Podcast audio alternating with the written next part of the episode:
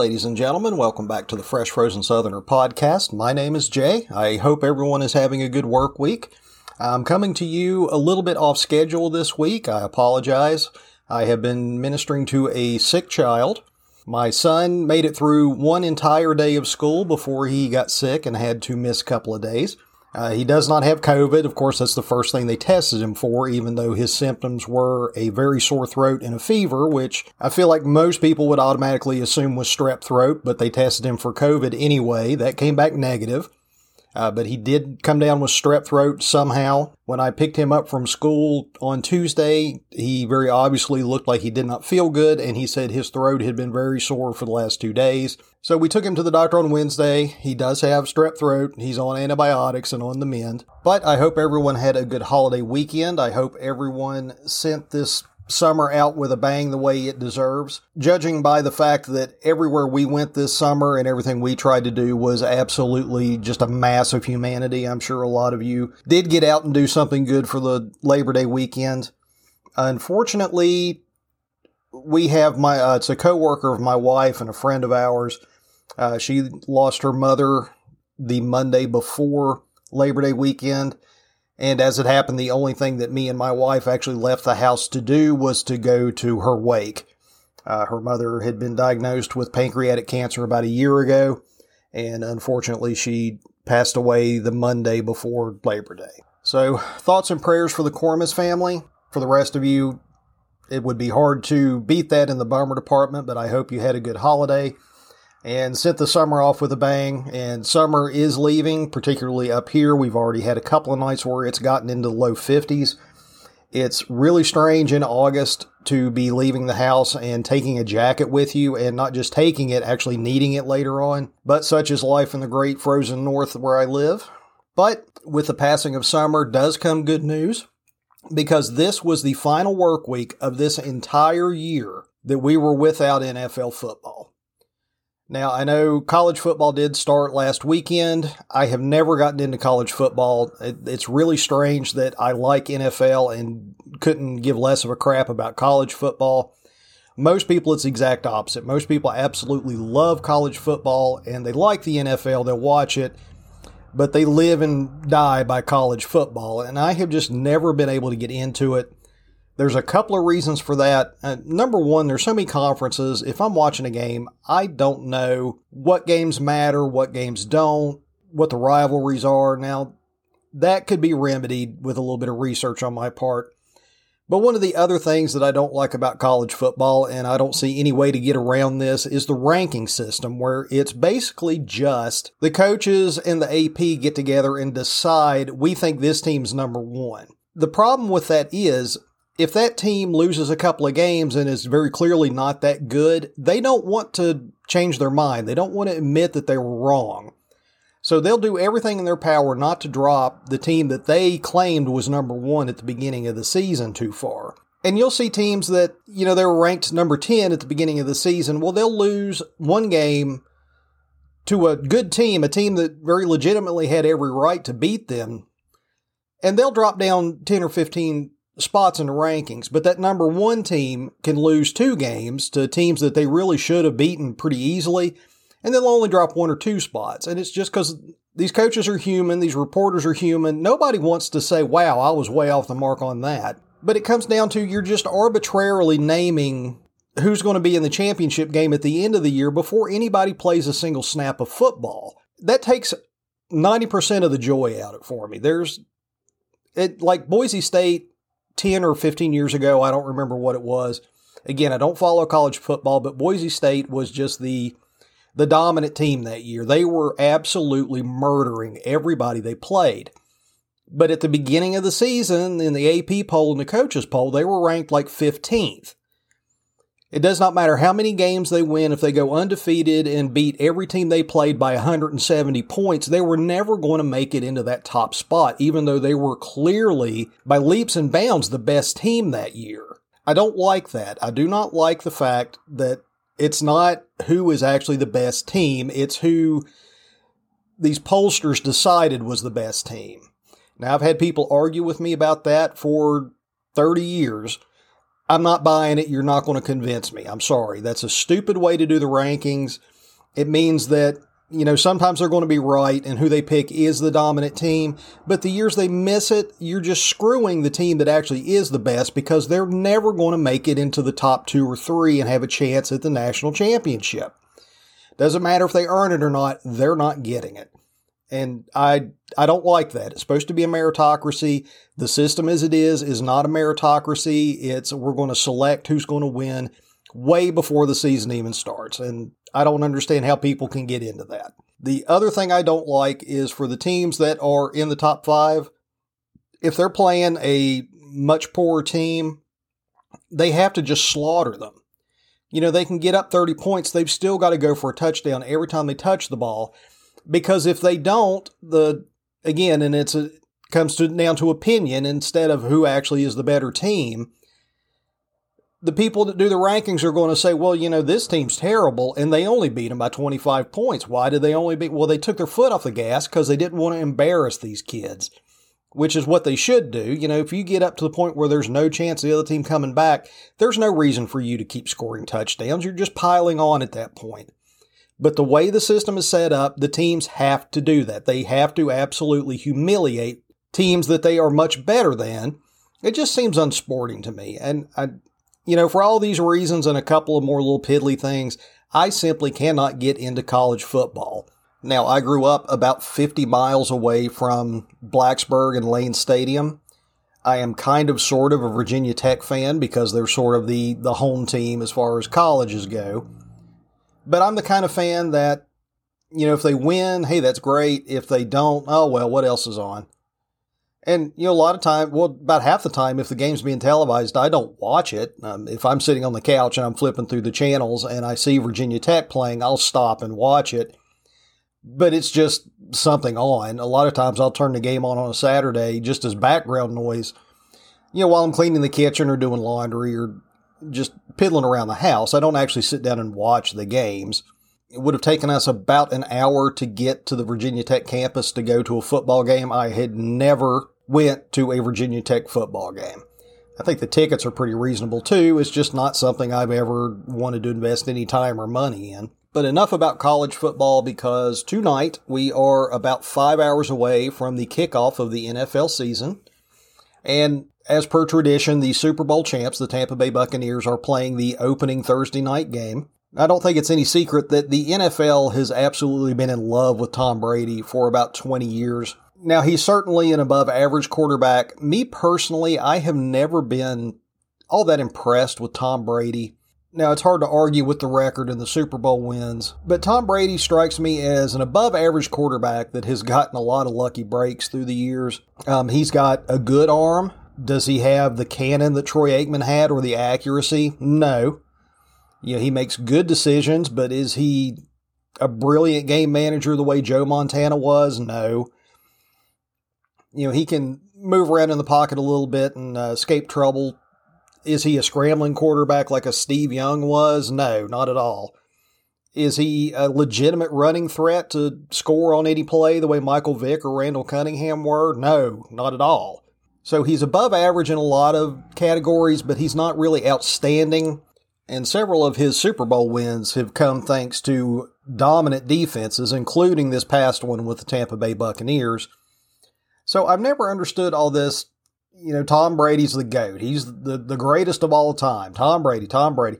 You know, one other thing, as long as I'm blaspheming against the great Tom Brady, Tom Brady has gotten favorable calls from the refs his entire career you know, the tuck rule that put them in the Super Bowl that first year has been analyzed six ways to Sunday, so I'm not going to go into that.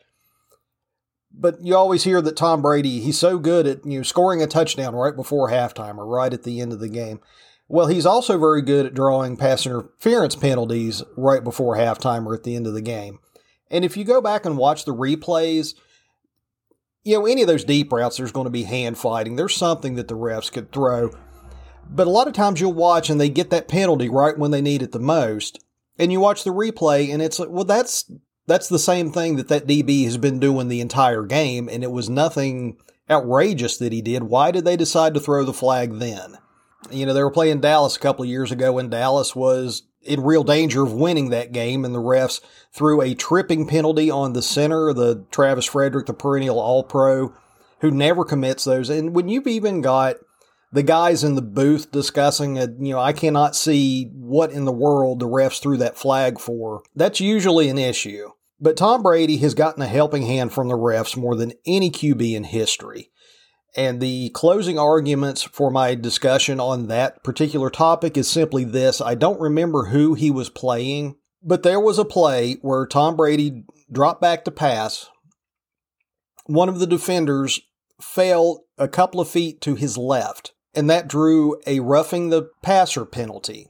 The guy never came in physical contact with Tom Brady. I mean, literally the closest part of his body to Tom was two feet away. He did not touch him in any way, shape, or form. But the refs threw a flag and gave them a free 15 yard penalty. How can you get a roughing the passer penalty when you don't physically touch the passer? I have never seen any other quarterback get that. I will never see another quarterback get that type of protection from the referees.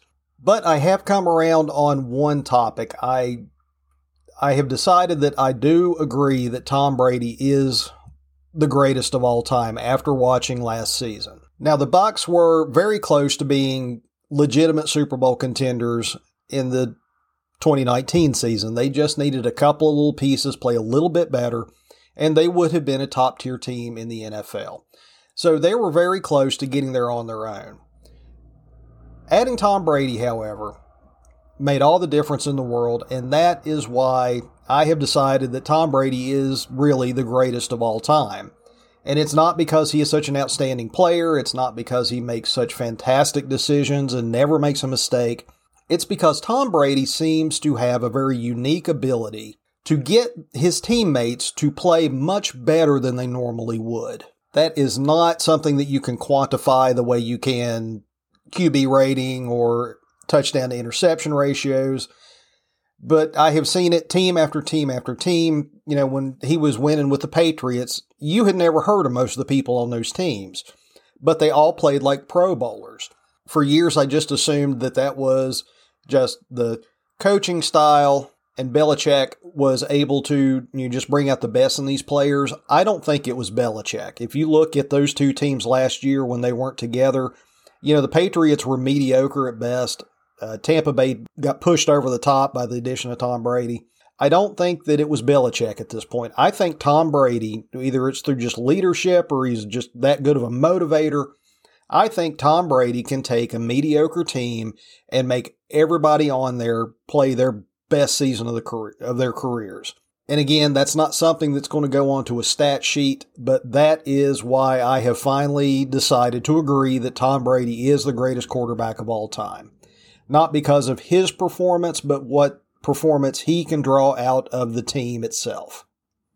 Which normally for me on a personal level would be neither here nor there, except for the fact that the team that the Tampa Bay Buccaneers will be playing tonight is my team, the Dallas Cowboys. Now, I am not expecting Dallas to win tonight. What I'm hoping for is to see a much improved defense, and I want to see an enjoyable close game. Unfortunately, however, I don't get a great deal of enjoyment out of watching Dallas play. I'm a diehard Dallas fan, but there's not a lot of joy in watching the game. There's a lot of anxiety. Uh, there is an NFL analyst and a podcaster named Dave Dameshek.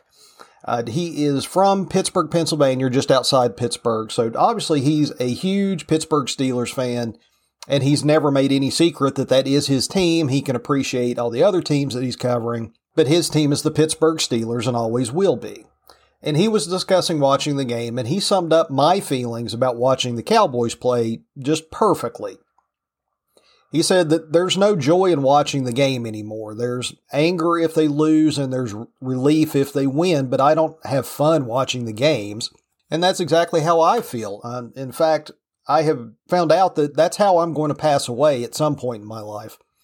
Uh, a few years ago, I'm sitting on the recliner on a Sunday and I'm watching the Cowboys play. I don't remember who they were playing. It was not a particularly important game. They were well positioned in the division. It was early to mid October, so there was still plenty of football to be played if they happened to lose this game. And the team they were playing was not all that great. Dallas definitely should have won the game. I think they actually did win this particular game. But it wasn't a game that I was really, you know, like on the edge of my seat. And, you know, oh God, they've got to play really great and beat this team. If they lose, they're going to be in trouble in the division. It was none of that. It should have just been, you know, go out, play decent football, come away with the win, get ready for next week. At one point that I was watching that game, I realized, and it was the score was zero to zero at this point. Both teams had had the ball a couple times. neither team had really done anything. And I realized that my heart was just pounding. And once I realized that, I got to thinking about it and I said, this is how I'm going to die. I'm going to be watching the Cowboys play, and long about the middle of the second quarter, I'm just going to stroke out. And that's how my family's going to find me. I'm going to be sitting in that recliner with my eyes rolled back in my head and drool all over my Tony Romo jersey because I was foolish enough to sit down and watch the Cowboys play. And yes, I'm well aware that it is ridiculous that I care that much about a game. I can't help it, that's simply the way I am. But with all that said, tonight is the kickoff of the NFL season. Yes, we are losing the summer and the beautiful weather and being able to get outside and do things, but there's always a silver lining, and this silver lining is simply that football is back. All right, guys, I've got one more quick little topic I want to go over with you, and we'll wrap it up and start getting ready for game day. I want you to think back to Andrew Cuomo this time last year. He was a media darling. You know, he was on TV attacking Trump four days a week. He was on TV seven days a week giving COVID updates and doing press conferences that were getting nationwide coverage, even though most of the nation does not live in New York State. But he was just the darling of the Democratic Party. He actually received an Emmy for his COVID press conferences, which is Unprecedented for a reason, I might add, because that is ridiculous reason to get an Emmy. Of course, the left just loves giving each other awards. He was handed a $5 million book deal. Obviously, he was the governor of New York State, which is no small potatoes. And there was actually some chatter about him making a presidential run in the next election, or maybe the one just after that down the road. But let's smash cut to today. Governor Cuomo has resigned as the governor of New York State. The love and adoration from all of the news outlets has dried up. He is in serious danger of facing both civil and criminal charges in the state of New York for sexual harassment. And as far as that vaunted book deal goes, Crown stopped promoting the book when the allegations started to pile up. I saw one report that the book had sold 71 copies in a week. That is insane. Compounding the embarrassment is if Cuomo goes into a court of law for these allegations, there are literally hundreds of hours of this man standing in front of a podium berating people that were accused of sexual harassment and saying that all accusers should be believed 100%. I believe during his term as governor, he actually signed into legislation that strengthened the rights and protections of sexual harassment complainants. So he's going to be facing that. Now, there is a term I'm sure everybody has heard, uh, Schadenfreude. Sometimes you hear it pronounced Schadenfreude. I don't know the correct pronunciation. I grew up hearing it Schadenfreude, so that's the way I say it. Basically, Schadenfreude is the definition for when a person gains pleasure from seeing another person fall on hard times. I don't normally like Schadenfreude. I believe that that is one of the more primitive and very ugly facets of the human psychology. A lot of people do receive joy from seeing other people fall fall down. It's kind of the you know you the only thing we love to see more than the hero is a hero taken down. That kind of thing. That's Schadenfreude. I'm making an exception in Governor Cuomo's case. Um, I don't like hypocrisy. And if you are pressuring your underlings into sleeping with you on a weekly basis, you probably shouldn't be getting in front of a camera and acting holier than thou and attacking other people. But we see this a lot in politics. I've talked about it before. You've got the Republican that's all fire and brimstone against same sex marriages, and then he gets caught in a men's room with a male prostitute and of course, there's countless examples of the hypocrisy of these politicians that really were all in on the lockdown, but then they're taking flights to visit family and go on vacation. You see it all the time. It, I'm kind of become numb to it. It's so pervasive. But in Governor Cuomo's case, it's actually a little bit better than that. But let's factor the lockdown into Governor Cuomo's sexual harassment woes. Normally, there wouldn't be much of a connection to be made there, but Cuomo took emergency powers during the lockdown. Now, one of the things that happened with that is they shut the courts down because they didn't want people going into the courthouses and spreading the disease. That did a lot of things. Number number one, it got rid of people's right to a speedy trial, which should have been unconstitutional, but we know how the courts go in this time. It, they're more activists than they are lawyers at this point, and they're not going to push back on that, even though they should have you know, that's one of your constitutionally protected rights. You can't just get charged with something and then get stuck in a jail cell for two years. The state has a responsibility to bring your case before a judge as quickly as possible. It did away with all of that. There is a little bit of a side effect to that that is very pertinent to Governor Cuomo's situation at this time. Not only did it get rid of it, and the term is the right of habeas corpus, uh, it also pressed pause on statute of limitations because you could not be charged or go to trial for these things. It also extended the time that you could be charged with a crime. Now, I don't know the statute of limitations off the top of my head for a lot of things, so I'm just throwing out numbers here. They're probably going to be wrong. So don't hold me accountable for this, but you know, say like uh, if you robbed a convenience store, you can be charged with that for two years but once the two years has passed, they can't bring charges you charges against you for that crime anymore. I think rape is one year, maybe it's five years. Again, I don't know. But several of Governor Cuomo's alleged victims would not be able to bring a criminal charge against him because of the amount of time that has passed between the incident and today, except for the fact that Governor Cuomo added basically a year and a half to their statute of limitations by shutting down the court system. So Governor Cuomo is going to face charges from women that would not have been able to charge him criminally. I'm sure they could still do a civil case. But the only reason they still have the right to do that is because Governor Cuomo went full totalitarian and shut everything down. And if you want to talk about sowing the seeds of your own destruction, Governor Cuomo is on the Mount Rushmore of that particular screw up right now. And again, I don't care for Schadenfreude. I try to I try to be above that particular emotion. But in this case, I'm getting a great deal of satisfaction from watching this man reap what he has sown. All right, guys, that's about all I've got for you today. We will return to our regularly scheduled programming next week. In the meantime, everybody enjoy the football game tonight. Have a good weekend. I hope everyone avoids strep throat. Apparently, it's going around. My son had to have gotten it from somewhere. But enjoy your weekend. Have a good time. Enjoy the football game tonight, and I will talk to you on Monday.